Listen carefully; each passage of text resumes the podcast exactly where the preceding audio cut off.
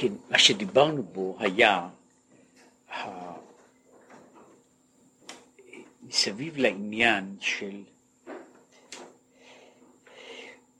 המשכת הרצון העליון על ידי התורה והמצוות, שהוא קשור בתחילה בזה שהאדם האדם רוצה את הדברים, רוצה את הקשר, רוצה את ההתקשרות וההתייחסות, ומכאן הוא ממשיך הלאה לקשר, לקשר כזה, עד שהוא מגיע למדרגה שהיא הארת אור אינסוף ששורה בתוך המצווה הזאת. אך מי שפוגם בתורה ומצוות, פה דיברנו, קודם דיברנו על בעיה, בעיות אחרות, דיברנו על הבעיה של, שהוא קרא לזה על פריקת עול, אבל פריקת העול הזו הייתה בעיקרה פריקת העול של התייחסות נפשית, לא פריקת עול של מהות. אלא של התייחסות. דברים אחרים מעניינים אותי, נושאים אחרים מעניינים אותי, העולם שלי הוא עולם אחר. כאן הוא מדבר על מי שפגם, מי שחטא, הן בסור מרע והן בבעשה טוב. עכשיו, יש פגמים שבן אדם חוטא, בין שהוא חוטא בסור מרע, במה שהוא אה, עשה דבר שלא היה צריך לעשות, והן בבעשה טוב, ש... שהוא לא עושה דבר שהיה חייב, לה, חייב לעשותו. כל אחד לפי מה ידע בנפשי, כל אחד לפי מה שהוא יודע בעצמו, כן, הוא לא צריך לעשות פה מניין, כל אחד, כבר הזכרתי את זה, שלמעשה כל אדם יש לו, נקרא לזה, רשימת התחביבים שלו, בעבירות שלו. כן? אין, אין עבריינים אוניברסליים, כן? אנשים עושים דברים כל אחד לפי הטעם שלו, כמו שעושים עושים באכילה ושתייה, כך עושים את זה גם בעבירות, כן? יש לאדם משהו מעדיף בתוך הדברים הללו. עכשיו, משום כך, משום שהוא פגם, אי אפשר לו להמשיך רצון העליון ברוך הוא לגילוי מידת מלכותו יתברך, משום שהוא פגום. לכן הוא לא יכול להמשיך את הרצון העליון, כי הפגם,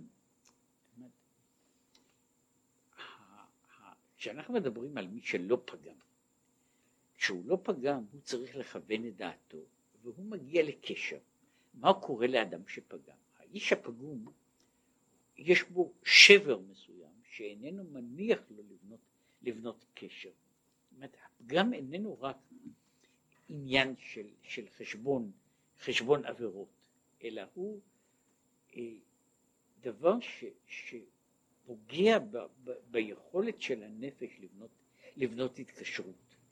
כי ה, היכולת הזו להתקשר ולבנות קשר היא תלויה או עומדת הרבה מאוד על, על, ה, על היות, היות האדם מוכן ופתוח לדברים הללו. כאשר הוא, הוא פגום, כל מה שהוא עושה איננו נעשה כראוי לו. עכשיו, הנה בזה הוא יתרון מעלת ראש השנה ועשרת ימי תשובה, שבהם ועל ידם יומשך רצון העליון ברוך הוא. עכשיו, לכן הימים הללו, ראש השנה, עשרת ימי תשובה, הם הימים שבהם יש המשכה מלמעלה, כי בזמנים אחרים כמו שהוא אומר, הוא, מיד הגיע לזה, לאמיתו של דבר, לאמיתו של דבר, אין תאריך מסוים שבו אנשים משתנים. שאנשים אנשים יכולים להגיע לאיזה שינוי, ואפילו לשינוי גדול, ב, ב, ב, בכל יום רביעי פשוט, בכל תאריך שבשנה. אבל הדבר הזה לא קורה הרבה, אלא אם כן יש יש זימון מאורעות מיוחד. והטעם לדבר, הוא, מיד אחר כך ידבר עליו, יש, יש שרשרת של דברים, שרשרת של מאורעות. החיים אינם זורמים אה, במנותק. קשה מאוד שגם גם כאשר אדם קם בבוקר, כן, לכאורה קם אה, בריאה חדשה? אבל הבריאה החדשה הזו היא המשך של האתמול. וקשה מאוד שמישהו יקום, יקום, יתעורר לבוקר חדש ולהרגיש את עצמו כמהות חדשה, כאישיות חדשה. יש המשך של, של העבר, והעבר הזה גורם שאנשים נקלעים למער, למערכת של דברים שהיא טובה, רעה, פחות טובה, פחות רעה, אבל היא מערכת שממשיכה ממשיכה, ממשיכה את הדברים באופן אה, פחות או יותר קבוע. עכשיו משום כך יש ימים שבהם יש, יש התעוררות של מעלה שנותנת לאדם את האפשרות שום דבר, שום, שום, חוץ מאשר מאורעות יוצאי דופן שכופים את הנפש עצמה ל, ל, ל, לקבל שינוי. מעבר לזה כמעט שום דבר לא עושה. אומרת, אפילו מאורעות גדולים, אנחנו מניחים שאנשים עוברים כל מיני חוויות גדולות, אבל החוויות הגדולות משאירות רושם רק במידה שאדם רוצה שהם ישאירו. וכאשר אדם איננו רוצה, שום דבר לא קורה. אחד התיאורים שיש ב, ב, ב, בעניין הזה הוא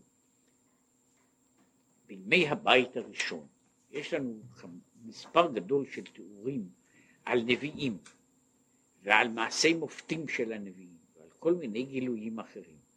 מה קורה אחר כך? כמעט שום דבר.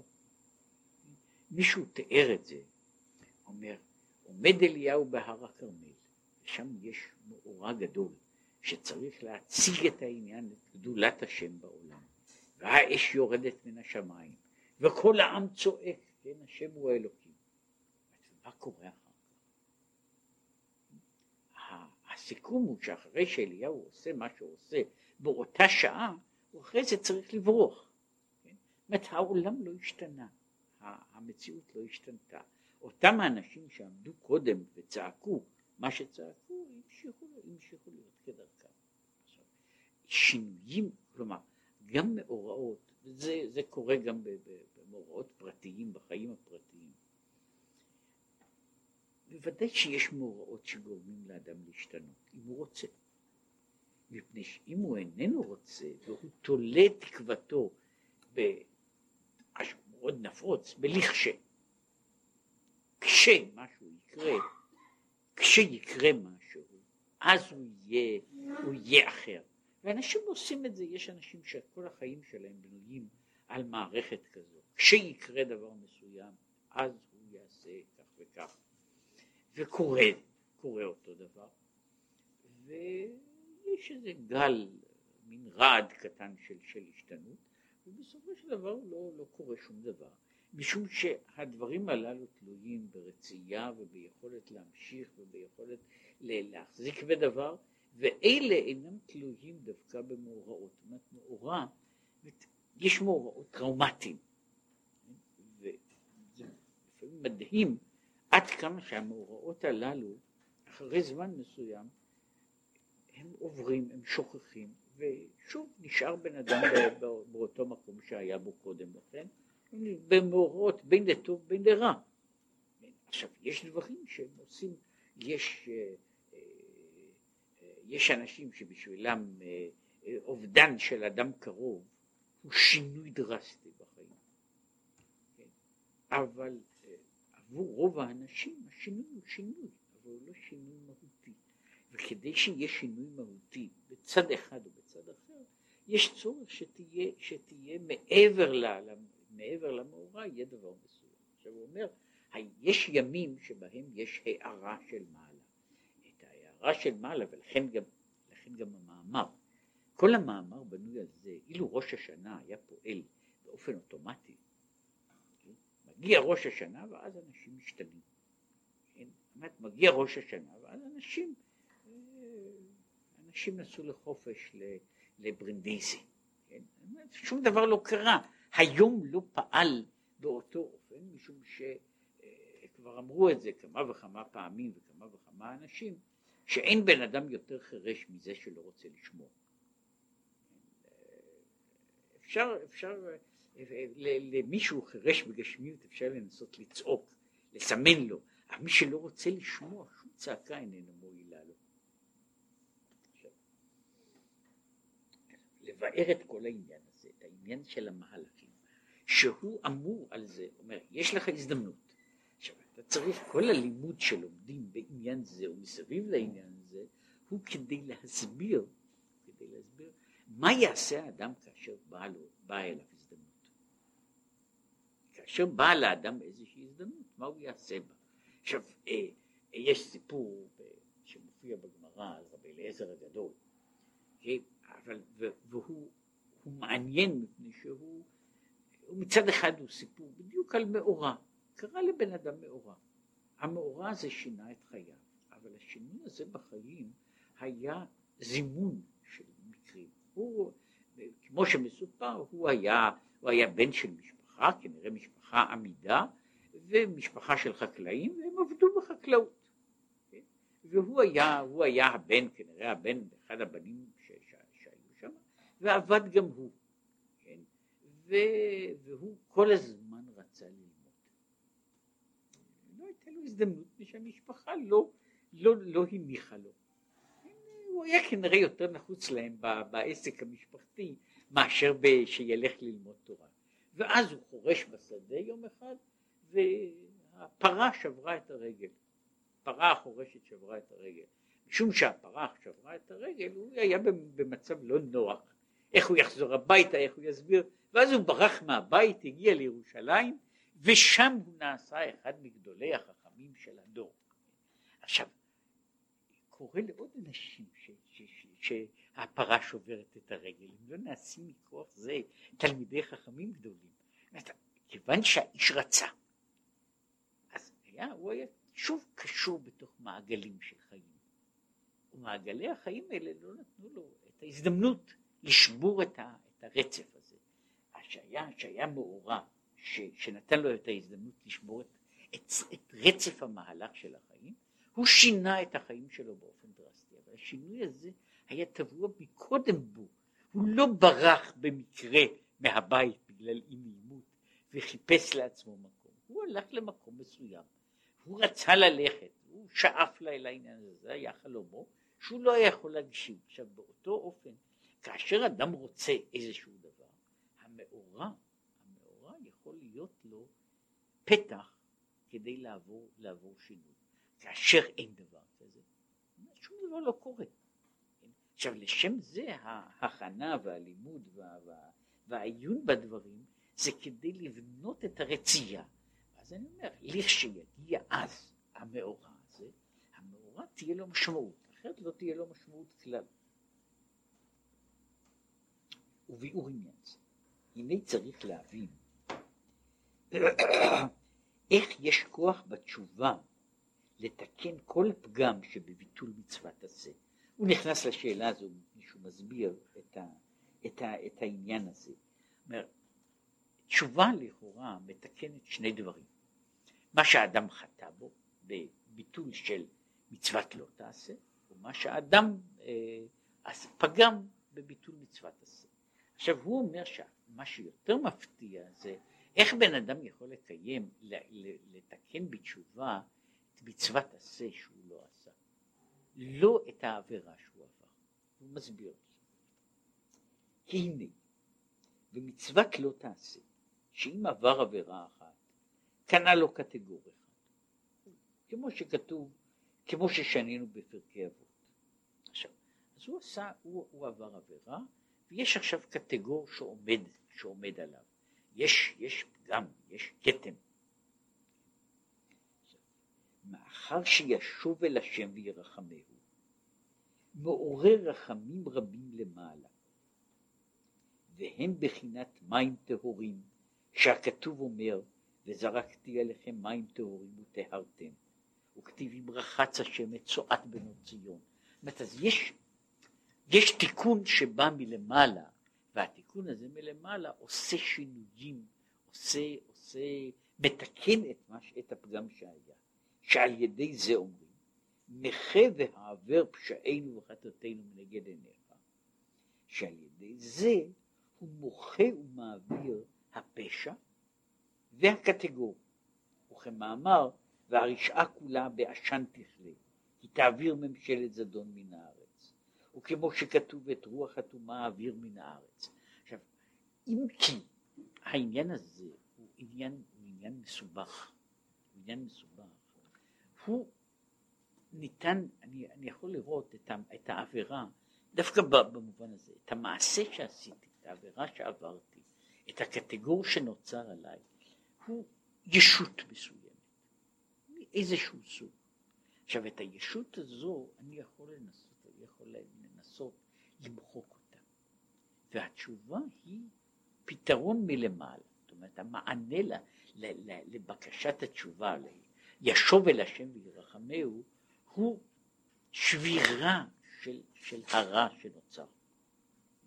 אני יכול לעקור אותו, אני יכול לשרש אותו, אני יכול להוציא אותו. אבל מצוות עשה, שהם המשכות איברים דמלכה. אומרת, כל מצוות עשה היא המשכה של הערה, של הנוכחות האלוקית בעולם. ומאחר שפגם וגרם חסרון השפעתם, במה איפה יתוקן על ידי התשובה להיות שלמות השפעתם ומילוי חסרונם. זאת הוא מעמיד את השאלה, הוא גם אומר אותה במקום אחר. אמנם כתוב שמי שעובר על מצוות עשה ושב, מוחלים לו מיד. על מצוות לא תעשה יש תהליך יותר מסובך. תשובת עולה, יום הכיפורים מכפר. עכשיו, אבל הוא אומר שמבחינה מסוימת, מדוע הוא מסביר את זה? מדוע כשבן אדם עובר על מצוות עשה ושב מוחלים לו? שאין יותר מה לבקש ממנו. מה, מה הוא יעשה לכאורה? הוא, הוא עשה, הוא עבר עבירה, הוא לא, הוא לא, הוא לא קיים מצווה מסוימת. טוב, הוא עכשיו חוזר בתשובה.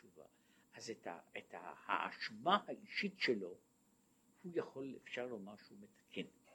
אבל הוא איננו יכול לתקן את מה שהוא החסיר. ולכן, לשם מה להחזיק אותו, גם בעוד שנה הוא לא, לא ישתנה המצב. זאת הבעיה היא איך אני יכול, איך אני יכול לתקן מצב של, מצב של חסר שהיה קיים בתוך המציאות. איך אני יכול למלא אותו, משום שהוא מעמיד את, הנקודה באופן הזה, הסברתי אותו כבר באיזה צד. אנחנו עומדים בתוך מרקם של זמן מקום מאורע, מה שהוא קורא העולם שנה נפש. בתוך המרקם הזה, לכל רגע יש משמעות, לכל פרק זמן יש משמעות. פרק הזמן הזה, לכאורה איננו ניתן לתיקון. היה פרק זמן כזה. עכשיו אני יכול למחרת לעשות דברים גדולים. הדברים הגדולים שאני עושה ביום שלאחר הם דברים של היום, של היום הבא, אבל לא של אתמול. איך אני יכול, בעצם השאלה היא, איך, מה אני יכול לעשות כדי לתקן את האתמול? מה אני יכול לעשות? מפני שבעצם אתמול היה. אני יכול לעשות היום כל מיני דברים, אבל אינני יכול למלא את מקומו של האתמול שחסר. זה לא, מכיוון שהבעיה איננה של מספר מסוים של דברים לעשות, אלא של דברים שנמצאים בתוך, בתוך מרקם של זמן ומקום. עכשיו במקום הזה יש, יש חלל ריק. איך אני יכול למלא את החלל הריק הזה? מפני שהעובדה שאני מתחרט וחוזר בי, היא עושה אולי שינוי לגבי מהותי שלי. אני עכשיו אדם אחר, אני עכשיו אשנה את דרכי, אני אלך לכיוון אחר, אבל איך אני יכול להשלים את הדברים האלה שהחסרתי? משום שגם אם אני אעשה ביום, ב, ביום הזה או ביום המחרת, אעשה כפל כפליים, אני עושה את הדברים של היום, לא את הדברים של אתמול. את הדברים של אתמול, זה, זה, זה בעצם, הסברתי את זה בצד אחר, זה במובן מסוים תשובה בכל צד, אבל במיוחד בצדדים הללו, היא מין ניסיון לשכתב את ההיסטוריה. לשכתב לפחות את ההיסטוריה האישית. כן? עכשיו, איך אני יכול לשכתב אותה? אני יכול לעשות, אני יכול לעשות שינויים מכאן ולהבא, אבל איך אני יכול לכתוב מחדש את העבר שלי? היו, עברו כך וכך שנים, בשנים הללו עשיתי מעשים, מעשים טובים ומעשים רעים, ולא עשיתי הרבה מאוד דברים אחרים. את מה שעשיתי מעשים רעים, הוא אומר, אני יכול אולי למחוק את התוצאה, את העץ. ההמשך שלהם. אני יכול, אני יכול למחוק אותם מן המציאות. אבל איך, מה אני יכול לעשות כדי למלא את החסר שהיה? זה הוא אומר, אך הנה ממעמקים קראתיך השם. פירוש, שלהיות קראתיך מהאלם אל הגילוי, להיות בחינת הוויה. דהיינו, המשכות והשפעות בחינת אברי דמלכה, הוא על ידי מי מעמקים. זאת אומרת, אם אני רוצה, קראתיך הוויה, אני רוצה כאילו לקרוא לקדוש ברוך הוא שיהיה נוכח לשם כך אני צריך לעשות, התיקון שאני יכול לעשות, הוא על ידי זה שאני קורא ממעמקים. דהיינו, מעמקים הוא עומק העליון, שהוא רצון העליון שלמעלה מעלה מבחינת השתלשלות. עכשיו הוא, הוא יסביר מה, מה בעצם קורה, שכדי שאדם, וזה אומרים גם על, על דברים אחרים, אה, שיש יש כמה דרגות בתשובה. יש תשובה שכאילו מנטרלת את הרע שנעשה. יש תשובה שמה שהוא קורא לזה שזדונות נעשים לו כשגגות. החומרה של העניין נעשית כדי שהזדונות יהפכו לזכויות, שוב, שהוא אותו עניין של שכתוב העבר. אני מנסה, אה, איך, איך אפשר שהעבירות הישנות שלי יהפכו עכשיו להיות למצוות? עכשיו, איך אני יכול לעשות, לשנות את, את מה שהיה? איך אני יכול לשנות את העבר? הזה? זוהי בנייה שהיא מגיעה לרצון העליון. כמו שהוא יסביר בעניין של הרצון העליון, שהוא בן אדם במובן מסוים מגיע אל מעבר לסדר של העולם. הוא מגיע אל מעבר לה, לה, להיסטוריה של המציאות. ובהיותו שם, הוא כותב מחדש את המציאות שלו. הוא כותב מחדש היסטוריה חדשה של, של המציאות שלו. הוא למעשה עושה עולם חדש. עכשיו, כדי לעשות עולם חדש, אינני יכול להיות בתוך המסגרת של העולם הישן, אלא אני צריך לצאת מעבר למסגרות של העולם, כדי לבנות עולם שיהיה לגמרי חדש. שיהיה עולם שלא היה, שלא היה קודם, שבתוך העולם הזה, אה, זה כאילו, בעולם, בעולם ש, שהעולם האובייקטיבי שהייתי בו היה עולם אחד, אבל עכשיו יצרתי עולם חדש, ובתוך העולם החדש הזה יש היסטוריה אחרת, יש אדם אחר, שהוא לא רק אדם אחר מנקודה מסוימת והלאה. האדם מן הנקודה המסוימת והלאה הוא המקרה הפשוט. אבל איך, איך נוצר, איך אני כותב מחדש את, ה, את הילדות שלי, את הנערות שלי, לפעמים אה, כך וכך שנים של, של החיים שלי. עכשיו לצורך זה הוא צריך, הוא צריך להגיע ל... עד הרצון העליון, שבמובן הזה הוא בורא עולם חדש. שבעולם החדש הזה, שם המאורעות האלה לא היו, או היו מאורעות אחרים. היה אה, מה שבמקומות אחרים, באופנים אחרים, אני בונה עולם אלטרנטיבי. העולם שהיה הוא, הוא, הוא נעלם, ובמקומו נבנה עולם, עולם ממין אחר. עולם ממין אחר, שבאותו עולם הדברים היו לגמרי אחרים. עכשיו, השאלה היא רק, איך בן אדם מגיע עד לרצון העליון, שהוא לפי זה הוא יציאה מן הסדר של, מסדר ההשתלשלות. כי הרי סדר ההשתלשלות בנוי על סדר, ובתוך הסדר הזה, הרצף של הזמן הוא אחד הסדרים הקבועים ביותר. איך אני יכול לשנות את הרצף של הזמן, את הזמן שהיה? כדי להגיע אל זה אני בעצם יוצא אל מעבר לעולם. אל מעבר לעולם, לא רק לעולם שלי, אלא מעבר לתוך תחום הממדים שלי. כבר הזכרתי את זה, שזה זה, זה עניין של, של, של, של מתמטיקה כמעט, כן? ש, שבעולם אפשר לעשות המון דברים, ויש אה, צורות שלמות של מתמטיקה שבנויות על זה, איך, איך אני יכול להפוך צורה אחת לצורה אחרת, מה שקוראים פרויקציות. אז יש גיאומטריה פרויקטיבית שעוסקת עוסקת בעניין הזה. יש דבר שאותו אי אפשר לעשות, וזה להפוך שמאל לימין. זו הבעיה ש, שאפשר להפוך כל מיני דברים, אבל אה, נאמר, אני לא יכול להפוך נעל שמאלית לנעל ימנית. אני יכול להפוך, לעשות על הנעל דברים רבים ושונים, אבל לא להפוך את הצורה שלה. באופן תיאורטי, כדי להפוך את הצורה של דבר משמאל לימין, אני צריך לצאת מעבר, מחוץ למרחב של הממדים. ושם אני יכול לעשות שינוי, גם בשמאל לימין. עכשיו בעצם מה שהוא אומר זה איך בן אדם עושה עבירה למצווה. איך הוא עושה, איך הוא עושה את, ההיפוך הזה. הוא צריך לצאת אל מחוץ לגבולות העולם.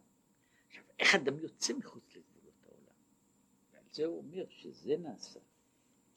ההתגלות הזו של הרצון העליון, הבריאה החדשה, היא מתגלה בהתערותא דלתתא, באומקא דליבה, רצון העליון שבנפש. כאשר בן אדם בתוך עצמו מגיע לנקודה מקבילה, שהיא הנקודה שהוא בתוך עצמו יוצא מתוך כל המסגרות שלו.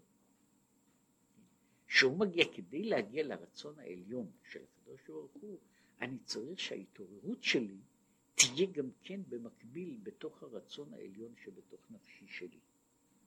דהיינו, על ידי שיעמיק בליבו. עכשיו, יש פה דבר הרבה, הרבה פחות תיאורטי, אה, אולי יותר תיאורטי מבחינה של הביצוע, אבל הרבה פחות תיאורטי מבחינה של התיאור. על ידי שיעמיק בליבו עניין המרירות בנפשו על גודל הפגם והחיסרון שגרם. יש הבעיה, פגמתי, חטאתי. כמה אכפת לי? כמה אכפת לי? וכדי כדי שבן אדם יגיע לזה, הוא צריך להגיע ל, ל, להרגשה, לחרטה יותר ויותר ויותר עמוקה. כן? ותיארו שמישהו פעם בא לצדיק לעשות תשובה. הוא דיבר ודיבר ודיבר, הוא אמר לו שזה עדיין הוא לא הגיע למקום הנכון. הוא צריך להעמיק יותר בתוך עצמו כדי להגיע, להגיע לדבר, וגם כשהוא עשה את זה הוא עדיין לא הגיע, לא הגיע בשלמות לאותה נקודה. יש נקודה כזו שבה שהוא, שהוא, שהוא מעמיק, קורה שאנשים עושים דבר לא טוב, קורה. שונים עושים את זה. ויש חרטה. עכשיו, מה עומק החרטה? מה עומק החרטה?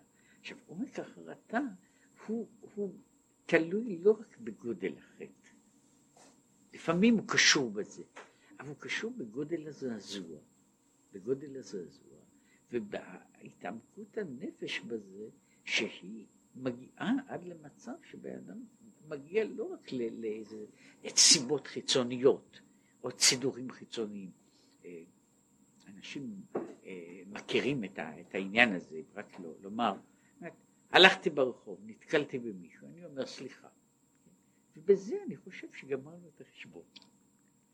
במידה רבה גמרתי את החשבון. עכשיו, אני לא אלך לעשות תשובה מאהבה רבה על העניין הזה, כן? או תשובה מעומק הלב. עכשיו, אם קורה שאני גרמתי נזק, בתוך, אפילו בתקלה, באותה שעה יש הרגשה יותר, אם אני נתקלתי במשהו ושברתי כלי שאי אפשר לתקן אותו, שם הרגשת החרטה יותר עמוקה, למרות ש, שיכול להיות שהאשמה לא הייתה יותר עמוקה, אבל הרגשת החרטה שלי יותר עמוקה. ככל שאני מרגיש יותר את היוקר של הדבר הזה, את החשיבות של הדבר, הרגשה שתהיה יותר עמוקה, למרות שזה לא משנה את גודל האשמה. אם נאמר להעמיד את זה, מישהו, מישהו עשה בשגגה או בזדון ושבר ושבר כוס תה. יש לו, יכול להיות שאחרי זה שהוא נרגע, כן, אז הוא מצטער על כוס תה שנשברה. עכשיו כשבן אדם שבר כלי כלי יקר מאוד, בגלל אותה, בגלל התפרצות של זעם. וכו', אנשים עושים את זה, כן? אז החרטה היא הרבה יותר עמוקה.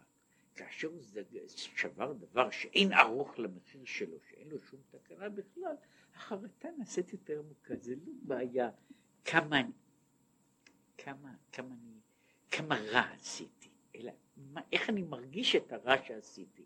יש סיפור כזה, סיפור שהוא בגדר של, של משל לאותו דבר.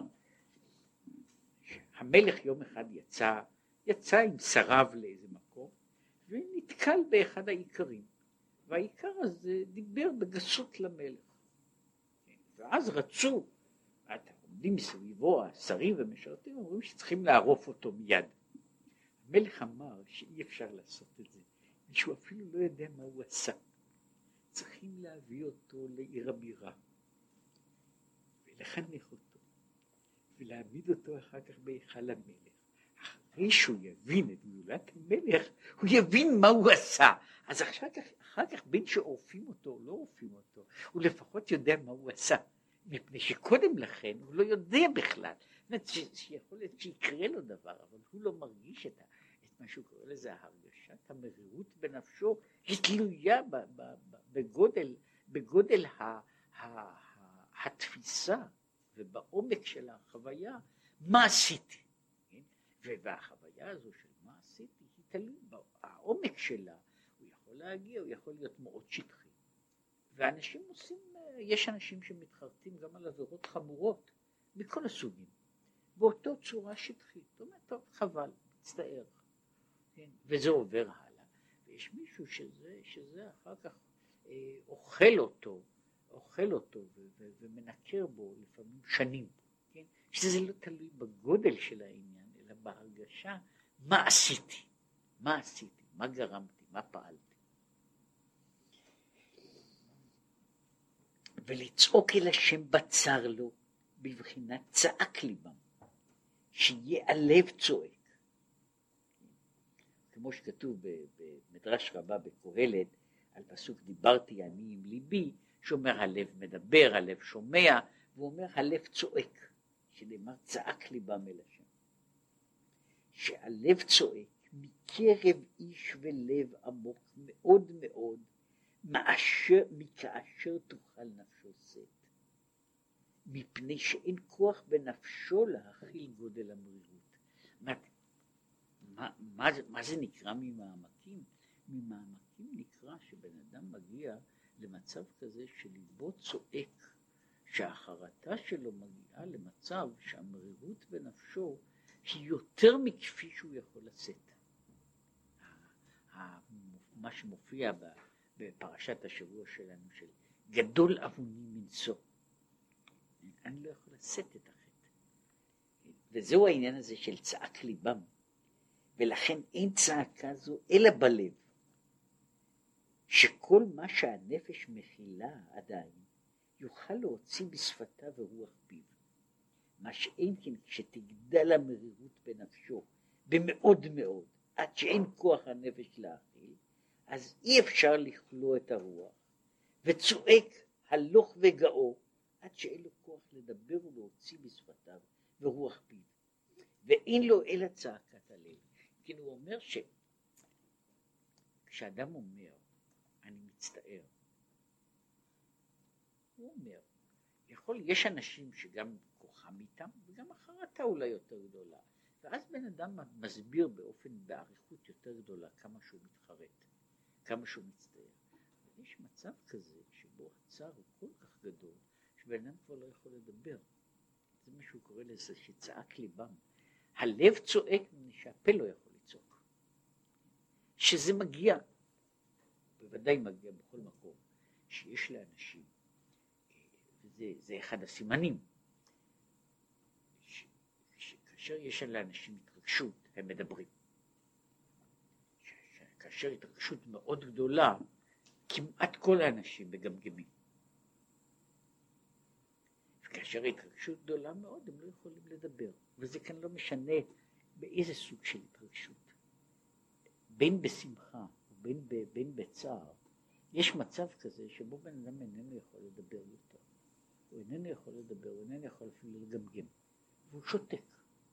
הוא שותק לא משום שהוא לא מרגיש, אלא משום שאין לו דרך להתבטא על ידי, על ידי, על ידי דיבור בפה. זה אגב קורה, אה, כמו שאמרתי, זה קורה בכל מיני דברים, ש, וזה עניין של, של כוח הרגש שיש, שיש לו לאדם, ובכלל זה, באמת, זה קורה שאנשים אנשים עצובים מאוד, שהם פשוט לא יכולים לדבר יותר, או שאנשים מאושרים מאוד, או שאנשים כועסים מאוד. אז יש בן אדם שכועס וצועק, ויש בן אדם שכועס ורק משמיע הברות, ויש בן אדם שהוא כל כך כועס שהוא אפילו לא יכול לדבר. וזה נכון לגבי כל מיני חוויות שהן מגיעות למצב שבו בן אדם איננו יכול לדבר, מפני שהחוויה היא גדולה מכדי שתוכל להיכנס בתוך המסגרות של מילים שבן אדם יכול לבטא אותם, לדבר אותם, ל- ל- ל- לשחק בהם. לפי שנגעה עד מיצוי הנפש ממש. כשיש חוויה כזו, זה, זה, לא, הוא לא יכול לדבר, ואז צעק לימה. וכמעשה דרבי אלעזר בן דורדיה, ש, שכתוב שהוא, שהוא אה, לא היה צדיק. כן? והוא חטא וחטא וחטא, עד שיום אחד אמרו לו, דווקא בחורה שהוא לא, שלא הייתה בחורה מהוגנת, אמרה לו, כן, שלך אין, לך אין יותר תקנה. וזה נגע בו כל כך הרבה, כל כך עמוק, זה שאמרו לו, לא, לא בשביל, אפילו לא בשביל להעליב אותו, להפך, אתה כבר גמור, אתה, אתה מחוסל. וזה היה הדבר שגרם לו להזדעזע. ויש תיאור מאוד פיוטי, מאוד דרמטי, כן, שהוא הולך ומבקש מההרים וגבעות שיבקשו עליו רחמים. והם אומרים שהם לא יכולים. השמיים והארץ יבקשו עליו רחמים, הם אינם יכולים. אז הוא אומר, זה לא תלוי אלא בי. אז הוא גאה בבכייה עד שיצאה נשמתו. אז הוא אומר שזה נקרא שבן אדם עושה תשובה מעומקא דליבה, שהוא לא יכול לשאת יותר, לא רק שהוא לא יכול לבטא את הדברים, הוא לא יכול לחיות יותר. ההרגשה והמרירות שהיא בוודאי מצטברת, זאת אומרת בן אדם, בן אדם נכנס למצב שהוא מרגיש יותר ויותר שהוא, שהוא אה, הפסד גמור, פסולת גמורה, בן אדם שאין לו תיקון, הוא, הוא לא יכול לעשות שום דבר אלא לגאות בבכייה עד שהוא מת. אומר, ולכן אמרו עליו, אחרי, אחרי זה, שיש קונה עולמו בשעה אחת. שבשעה אחת של תשובה קונה כל עולמו בעולם הבא. אז האיש הזה קונה את כל עולמו. קונה את כל עולמו. אז יוצא שהוא מדבר, הוא מיד גם יעיר משהו על העניין הזה, אומר קונה על פסוק כי תקנה בכוונת קונה הכל, שהוא רוצה לומר ככה, אף, מה זה הוא קונה את עולמו? אף על פי שלא היה בידו תורה ומצוות מעולם. לפי שעל ידי בחינת תשובה זו, מעומקא דליבה, בחרטה ועקירת הרצון, במסירות נפש ממש, הרי על ידי ביטול רצון זה, בבחינה זו, גורם ומעורר למעלה רצון העליון ברוך הוא, שלמעלה מעלה מבחינת ההשתלשלות. זאת אומרת, אז הוא יכול, הוא קונה את עולמו, לא היה לו בעצם שום עולם, לא מגיע לו שום דבר, הוא לא עשה שום דבר טוב. הוא בן אדם, הוא בן אדם נאמר שהיה כל ימיו בן אדם רשע שבזבז את החיים שלו. ועכשיו האיש הזה עושה תשובה, והתשובה שלו היא מה שהוא קורא לזה, שהיא נעשית דוגמה, דוגמה שבן אדם שעושה תשובה מעומקא דליבה בעד, והסימן של העומקא דליבה הוא שהוא לא יכול לחיות יותר.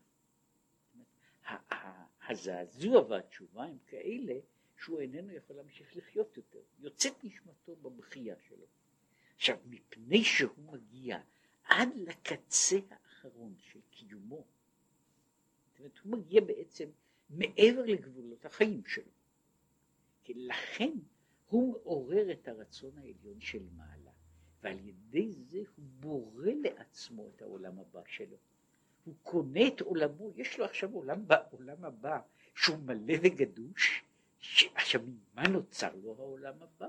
על ידי, לא על ידי זה שהוא עשה מעשים, אלא על ידי זה שהוא יוצר כאילו עולם חדש.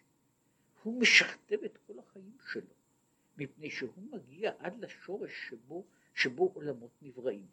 ושם יש עולם אחר שבו, שבו רבי אלעזר בן דורדיה, וכך, זה אגב, יש הערה שם על העניין הזה של יש קונה עולמו, שבחר רבי, רבי יהודה הנשיא, שהיה גדול הדור וכולי וכולי, יש קונה עולמו בשעה אחת, ויש שקונה את עולמו בשנים הרבה.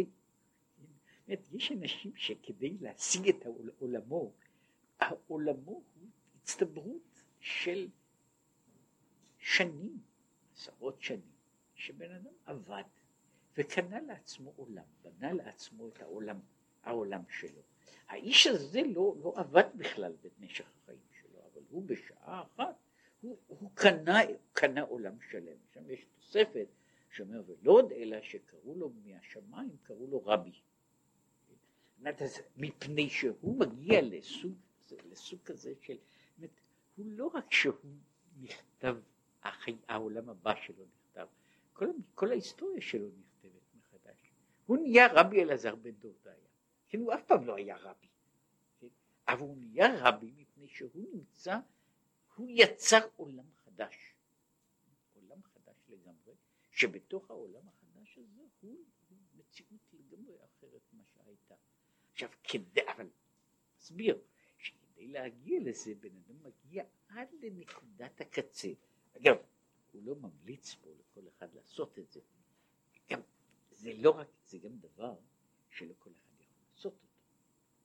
זאת אומרת, בשביל להגיע לעומק כזה, ש, שבו בן אדם מגיע עד, לא רק לקצה, לקצה היכולת שלו להתבטא, אלא הוא מגיע לקצה היכולת שלו לחיות.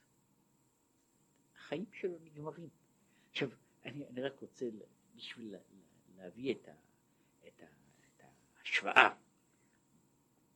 קורה, אפילו, אפילו בזמננו, כמה שזה מוזר, שאנשים אנשים אה, מרגישים שחייהם נגמרו. בגלל משהו שקרה. שבנם, ואז אנשים מאבדים את עצמם לדעת. זה קורה. אבל זה קורה שהוא עושה מעשה, הוא הורג את עצמו. הוא איננו יכול לחיות יותר. הוא נמצא במצב, בסיטואציה, שבו הוא איננו יכול אבל זה לא קורה לו, אם זה היה באמת מגיע לעומק הנפש, אז בן אדם לא יכול לחיות יותר. הוא הגיע למצב שהוא לא יכול לחיות יותר. כן? האמת, אם, אם, עכשיו, העניין הזה הוא מקרה קיצוני מאוד, של, שבן אדם מגיע עד לעומק כזה, לעומק כזה של חוויה, שהחוויה הזו איננה נותנת לו, איננה מאפשרת לו יותר חיים. הוא הגיע למעשה לקצה, לקצה חייו, לקצה קיומו, לקצה ההוויה שלו, ובתוך בתוך העניין הזה הוא לא יכול לחיות יותר. עכשיו, בשביל, בשביל העניין הזה, זה מה שהוא קורא, הוא אומר, זה, זוהי הדוגמה שמה שאומר שאיך בן אדם קורא ממעמקים. כן, הוא הגיע לכל כך עמוק, ולכן הוא יכול גם לקנות עולם שלם. עכשיו, הוא אומר שבן אדם עושה עושה תשובה, במרירות גדולה, צעק ליבם אל השם, שהוא מגיע ממעמקים, שהוא קורא לו עומק אחר עומק, מעמקים, עומק של עומק, שהוא מגיע למעמקים, באותה שעה הוא מגיע ל, ל, ל, לנקודות ששם הוא משיק אל הרצון העליון, ושם הוא, הוא בורא עולם.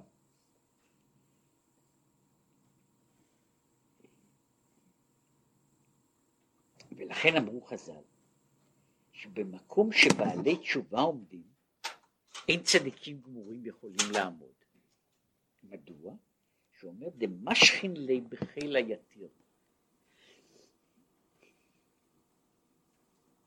הם מושכים אותו, את הקדוש ברוך הוא, בכוח גדול יותר, מפני שאומר שהצדיק יכול להגיע רק למדרגה של מה הוא עשה. שהיא הייתה תלויה בהגדרות של אישיותו, בהגדרות של יכולתו. כשהוא עושה תשובה בדרגה הזו, אז הוא משלים דברים באופן ששום צדיק לא יכול להשלים אותם. מפני שהוא משלים אותם, הוא, הוא למעשה בורא את העולם הזה, הוא בורא עולם שהוא לגמרי עולם אידיאלי.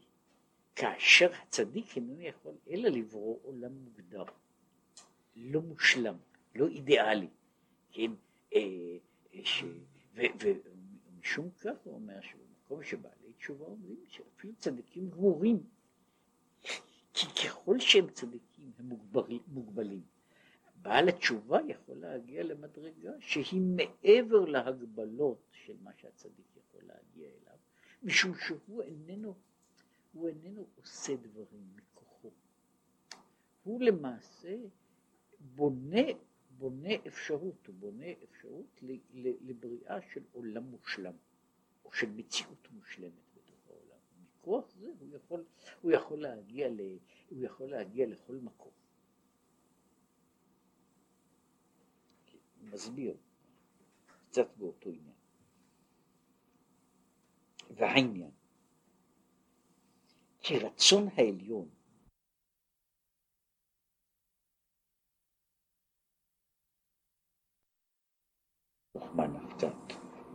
והרצון העליון הזה נמשך על ידי מעלת ומדרגת צדיקים גמורים המקיימים תורה ומצוות כל ימיהם לעולם ולא פגמו בהם חס ושלום.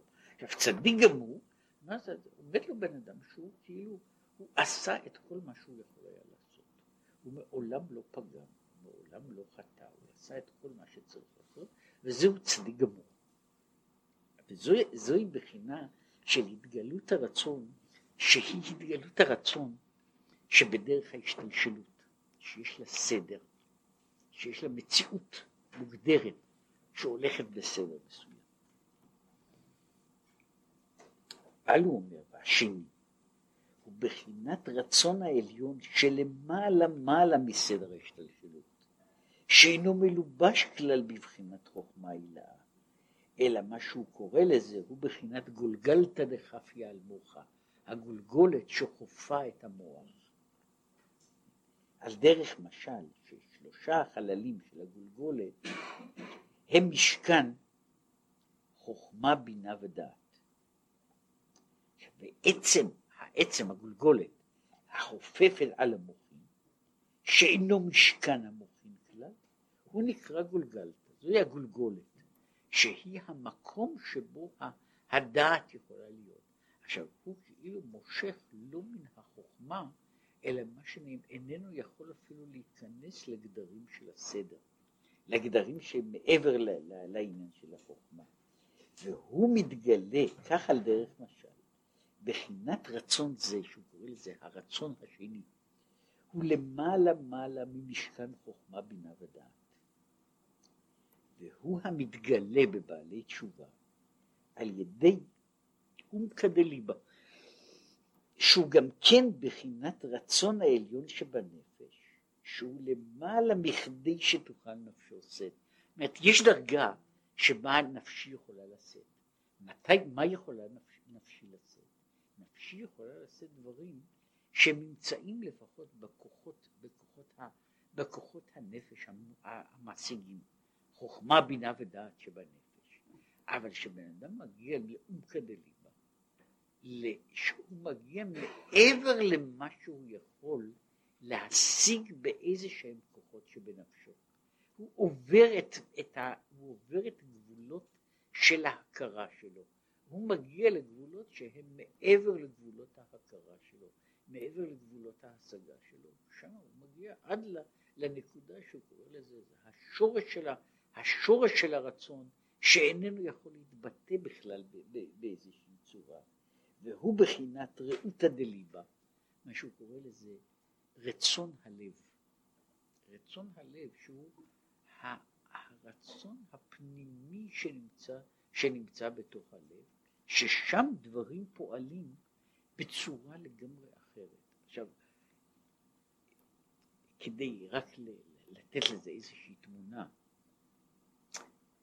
אנשים מלאים רציות. כל בן אדם מלא רציות. עכשיו, יש רציות שהן לגמרי טכניות. הן רציות שמותנות בתנאים מסוימים.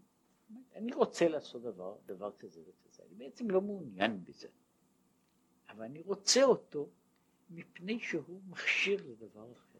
עכשיו, רוב העשיות של אנשים ורוב הרצויות של אנשים הן רצויות משניות או, או, או תלתיות, כן? ש, שהם, אה, אדם רוצה לעשות דבר, משום שיש סיבה, סיבה שהוא, שהיא עיקר מטרתו, כדי להגיע אליה אני צריך, אני, אני רוצה לעשות דבר כזה וכזה. אה, הולך לו פלוני, אה, זה לא זה תלוי באנשים, הולך לו פלוני, פלוני ואומר שהוא רוצה לעבוד, הוא בעצם לא רוצה לעבוד, הוא רוצה בעצם לקבל את שכרו, אלא מכיוון שהוא לא יכול לקבל אותו בלי לעבוד, הוא, הוא הולך לעבוד, הוא רוצה לעבוד, וכדי ללכת לעבוד אז שוב יש לו כך וכך רצויות, מהרצייה הזו לתפוס את האוטובוס. ו- וכיוצא בזה. עכשיו, אלה הן רציות, הן רציות ממין. יש רציות יותר פנימיות, שהן לא רציות מותנות, אלא רציות מהותיות. את זה אני רוצה. עכשיו, גם בתוך הרציות הללו יש דרגות. יש דרגות. אני רוצה משהו, מתחשק לי. מה זה אומר? זה אומר שזה נמצא בתוך התחום, אני יכול לוותר על הדברים הללו. שוב, הדברים שאנשים רוצים בהם, אני יכול לוותר על הדברים הללו, אני יכול לדלג עליהם, למרות שאני רוצה, אני אינני עושה את הדבר. יש דברים שנכנסים עמוק יותר, כן? שהם דברים שהאדם איננו, איננו בעצם שולט בהם. רצון שהוא, שהוא, שהוא שולט ולא נשלט.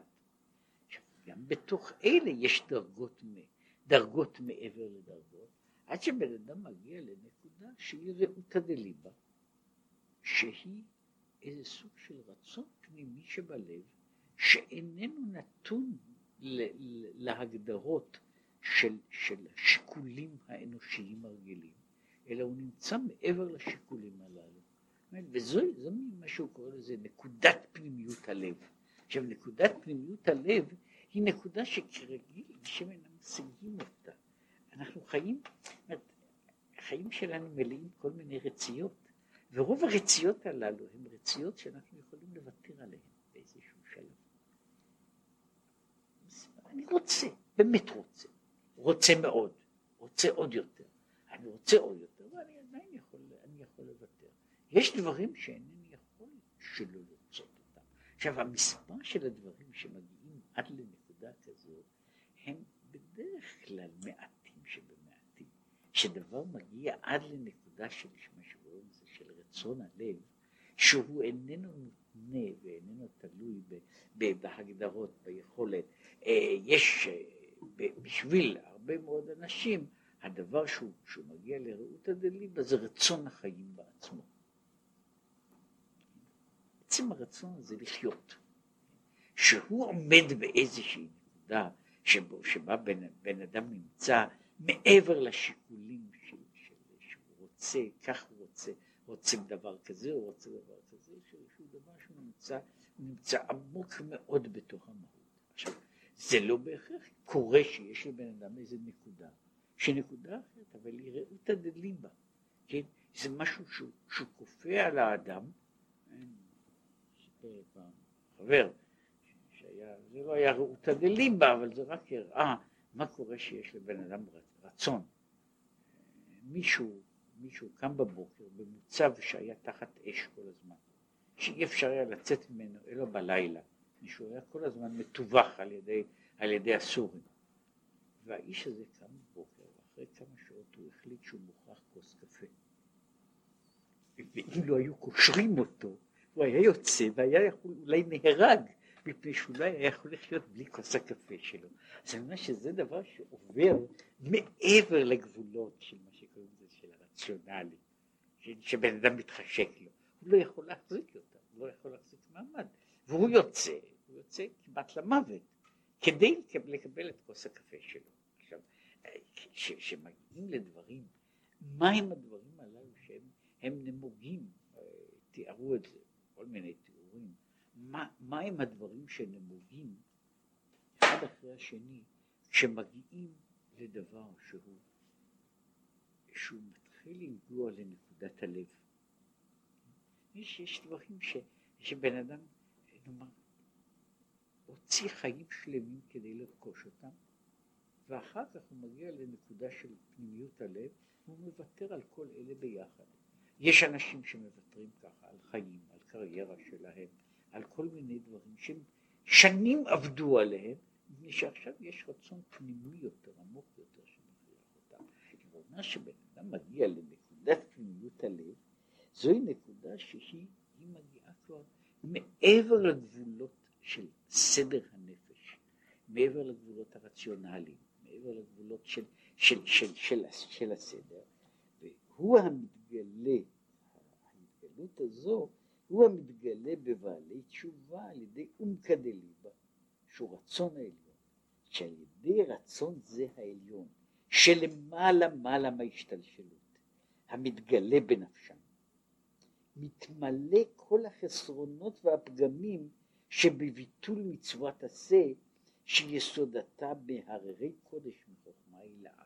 אז נכון שהיה חסר מצוות עשה, אבל האיש הזה הגיע מעבר לנקודה, מעבר לרצון הזה ש... שיצר את מצוות העשה, הוא הגיע לנקודה שהיא מעבר לזה, כן? או כמשל, הוא אומר שיש המשל הזה, נהר יחרה ויבש, או כמשל הנהר, הנחרה ויבש, שכשרוצים למלאותו, חופרים בעומק במעיין ומקור הנובע, שעל ידי זה חוזר ומתמלא הנהר. אומרת, אז אני, אני מגיע, אני צריך להגיע לא אל הנהר הזה כבר איננו זורם, אני צריך להגיע אל שורשו של המעיין, אל מה שנמצא מעבר לנהר, אני צריך להגיע אל, אל, אל, אל, אל המחצב שממנו המעיין הזה נובע, וכשאני מגיע לשם אז הנהר זורם מחדש, זה מה שהוא אומר פה, שעל ידי כך, על ידי גילוי בחינת רצון העליון ברוך הוא, שלמעלה מעלה מסדר ההשתלשלות, מתמלא ומשלים כל החסרונות והפגמים. כן? אז הוא, הוא, הוא, הוא, כאילו פותח, הוא פותח, הוא לא, הנהר כבר יבש. כלומר, אני מגיע אל השורש ממנו הנהר יוצא. אני, אני, פוג, אני מגיע אל, אל, אל שורשם של הדברים, שהוא נמצא מעבר לעולם, ובשורש הזה הוא משלים את כל מה שהיה חסר. וזהו ממעמקים קראתיך הוויה, שעל ידי בחינת ממעמקים קראתיך, להיות המשכת הוויה, מאחר שנתגלה בחינת המקור והמעיין הנובע. ולכן אומר שהוא מגיע, למד... מגיע למדרגה הזו, שהוא מגיע למדרגה הזו, היא משלימה את כל החסרונות. היא בעצם, במובן הזה, הנהר שיבש הוא נהר שיבש. אני עושה נהר חדש. מפני שאני הולך אל המקור שממנו הנהר בא. אני עושה בעצם נהר חדש. אני עושה, אני, אני עושה מציאות חדשה. זהו השמיים החדשים והארץ החדשה. כן, הבחינה של יצירת עולם חדש לגמרי, מציאות חדשה, מציאות חדשה לגמרי. וזה מה שהוא אומר, ש... וזהו שאומרים סלח לנו אבינו כי חטאנו. שלכאורה אינו מובן מהו כי חטאנו, וכי זהו טעם, טעם, נתינת טעם על הסליחה. סלח לנו אבינו כי חטאנו, הוא, הוא כאילו שואל שאלה שהיא עוסקת, ב, עוסקת במשמעות הלשון. סלח לנו אבינו כי חטאנו, כי מתפרש בדרך כלל במובן אה, בגלל. בגלל שחטאתי מגיע שהיא, תסלח לי. אני יכול להגיד סלח לנו אבינו אף כי חטאנו. אף כי חטאנו, למרות שחטאנו. אבל הוא לא אומר, הוא אומר סלח לנו אבינו כי חטאנו. כן? אז הוא אומר, אך הנ"ל יובן שלפי שחטאנו ובמובן הזה של חסרנו המשכת השתלשלות אור אינסוף ברוך במצוותיו ותורתו. לכן סלח לנו לעורר מקור הרחמים והסליחות, דהיינו גילוי רצון העליון ברוך הוא, של, שהוא נמצא למעלה מעלה מכל אלה, שלמעלה מעלה מסדר ההשתלשלות, כדי למלות כל החסרונות. וזהו סלח לנו שהחזרת הרצון אינו הרצון שהיה תחילה. שהרי אותו הרצון מסתלק על ידי חטא ועוון, ואיך יחזור ויימשך. אלא שהחזרת הרצון והסליחה נמשך מרעבה לכל רעבים, הרצון של כל הרצונות. היינו מה שלמעלה מעלה מבחינת רצון המלובש, המלובש בחוכמה. אז הוא, בעצם הוא אומר, מפני שחטאנו, אין לנו תקנה. סלח לנו, פירושו, אני לא יכול לתקן את מה, ש, מה שקרה. לכן אני צריך, אני צריך לבקש על בריאה חדשה. במובן הזה הוא סלח לנו, מפני שלולא זה, שום דבר לא יכול לתקן. אנחנו חטאנו. והוא מדבר פה על חטא באותו מובן, וזה אחד הפירושים של העניין הזה, שחטא הוא כמו שמישהו מחטיא את המטרה. אחרי שהחטאתי את המטרה, מה אני יכול לעשות? אז אני, אני, אני עושה דבר לגמרי חדש, ובקשת הסליחה היא מפני שחטאנו והחסרנו דבר, משום כך אנחנו צריכים סליחה שהיא תבוא ותשלים תשלים אותו, לא את מה שהיה, מפני שמה שהיה איננו ניתן לתיקון. אבל אני יכול לעשות דבר חדש שלא היה לעולמים. והדבר החדש הזה הוא יכול להשלים את החסרון שהיה קודם. זה מה שאמרתי, שהרעיון הזה ש, שבן אדם שעשה זדונות שנעשים לו כזכויות, אז הוא עושה, הוא, הוא איננו יכול לעשות מחטא מצווה, אבל הוא בורא עולם חדש שבו לא רק שהחטא לא קיים, אלא שבמקום החטא יש עכשיו מציאות אחרת. אחרי שאני עושה את העולם החדש הזה, שם יש מציאות חדשה, בתוך המציאות הזו, שם כל העולם הוא אחר. וזה שהוא אומר, וזהו. כי עמך הסליחה למען תברא. כי הסליחה הוא גילוי רצון העליון שלמעלה מעלה מהשתלשלות, שהוא בחינת עמך ממש, שהוא נמצא צמוד אליך. וכאין מה שכתוב, כי עמך מקור חיים, שמקור מקור כל החיים וחיי החיים, הם נמשכים ממקור הדחולה, מהמקור של הכל, למעלה מסדר ההשתלשלות. וגילוי הסליחה, הרצון העליון בבחינה זו, אזי למען תברא, שיש קיום לבחינת היראה שממידת יתברך, שמבלעדי גילוי רצון העליון, גילוי, שמבלעדי גילוי רצון העליון בבחינת סליחה, אין קיום לגילוי מלכותו יתברך למי שפגם בתורה ומצוות. זאת אומרת, אז מי שפגם, מי שפגם, מי שלא פגם, אז יש לו דרך, הוא הולך בדרך, הוא זורם עם הנהר. מי שפגם איננו יכול לזרום יותר עם הנהר, הנהר כבר לא קיים. עכשיו מה שהוא צריך לעשות, צריך לברוא עולם חדש. ובתוך העולם החדש הזה שוב נוצרת המלכות האלוקית, אבל המלכות האלוקית נוצרת באופן אחר, ולפעמים באופן יותר שלם מאשר היה יכול להיות קודם לכן. אז זה היה הסבר קטן שהוא, שהוא דיבר, מה זו בעצם תשובה? מה זו בעצם תשובה? ומה זה העניין? כמו שהוא אומר, כמו שבעבירות יש דרגות, יש בוודאי בתשובה, בתשובה גם כדרגות. ויש מד, מדרגה, שמה שמופיע גם בפיוטים שלפני ראש השנה, גם בראש השנה, בנוסחאות, בנוסחאות שונים, שהתשובה נבראה לפני העולם. וכשבן אדם מגיע לתשובה, הוא למעשה מגיע אל קדם עולם, לפני היות עולם, בטרם כל יצור נברא. ובאותה מדרגה, שם יש האפשרות ששוב נברא כאילו העולם מחדש. לפני היות העולם, עכשיו נברא עולם חדש. וזה אומר, זוהי המדרגה של התשובה. שהוא הסביר, יש מדרגות בזה. למין המדרגה הפשוטה שבן אדם אומר אני מצטער. שהיא גם כן משהו. אבל כשבן אדם אומר אני מצטער, הוא לא מתקן שום דבר מן העבר. לא מצטער, מתקן שום דבר מן העבר. מתי הוא יכול לתקן דברים מן העבר? כאשר הוא בורא אותם מחדש. סיפרו פעם על מישהו, וסיפרו את זה על יותר מאשר איש אחד, שהיה פלוני, שהוא בא, הוא העליב אדם גדול אחד.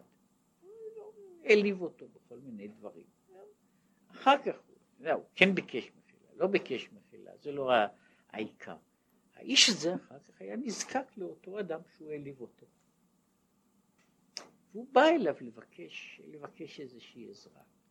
עכשיו, האיש הזה יצא הרבה מעבר לגדרו כדי לעזור למבקש, מה שהוא לא היה עושה בשום מקרה רגיל. מדוע? מפני שהוא אמר, מפני שאני נעלבתי, אני נעלבתי, זה לא מספיק שאני אגיד, סלחתי לך. אבל כדי לעשות תיקון לעניין הזה, אני צריך לעשות מעבר לדרגה שבה, שבה הייתי מוכן. זאת אומרת, אם הוא היה בלי שום עלבון, האיש הזה היה בא לבקש את הבקשה או את ההמלצה או את משהו, אז הוא היה אולי דוחה אותו, היה אומר שזה לא עניינו ולא, ולא עסקו. עכשיו, דווקא משום שהוא נעלב, הוא הרגיש שהוא צריך לעשות תיקון יותר עמוק, יותר עמוק, יותר פנימי, מאשר הוא עשה קודם לכן. זאת אומרת, בעצם האיש הזה שעושה תשובה, הוא צריך להגיע אל מעבר למה שהיה קודם. לא רק מעבר, הוא צריך להגיע לדרגה שהיא הרבה מעבר לכל העולם שבו הייתה העבירה, כדי שהוא יוכל לעשות את זה. וזה לא עושים, אין לזה מכניקה.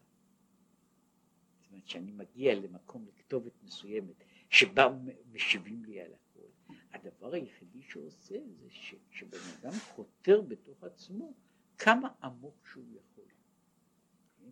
ולפחות אחת ההגדרות היא, אחת ההגדרות היא, וזה, יש תיאור כזה, יש מזמור בתהילים, מזמור נ"א בתהילים, ששם יש אה, לשון אה, תמיהה, אה, שזה מזמור, מזמור לדוד, כאשר בא אליו נתן הנביא, כאשר בא אל בת שבע. ושם שוב הכאשר הזה הוא לא בדיוק, הוא לא בדיוק במקום. כן? כאשר בא אליו נתן הנביא זה בסדר, אבל מה זה שייך? זה היה צריך להיות באשר, על אשר בעל בת שבע. זאת אומרת, כאשר בעל בת שבע, התשובה צריכה להיות לפחות באותה התלהבות שנעשתה בעבירה. כן?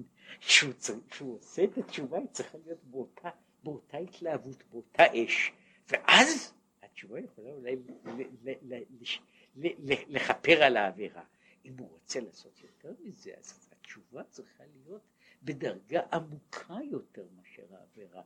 הייתה לי מעורבות מסוימת בתוך העבירה. עכשיו, המדרגה של התשובה היא מעורבות שעולה מעבר לגבולות הללו, שהיא מגיעה לנקודה יותר עמוקה בנפש, ולכן היא יכולה להשלים את מה שהחסרתי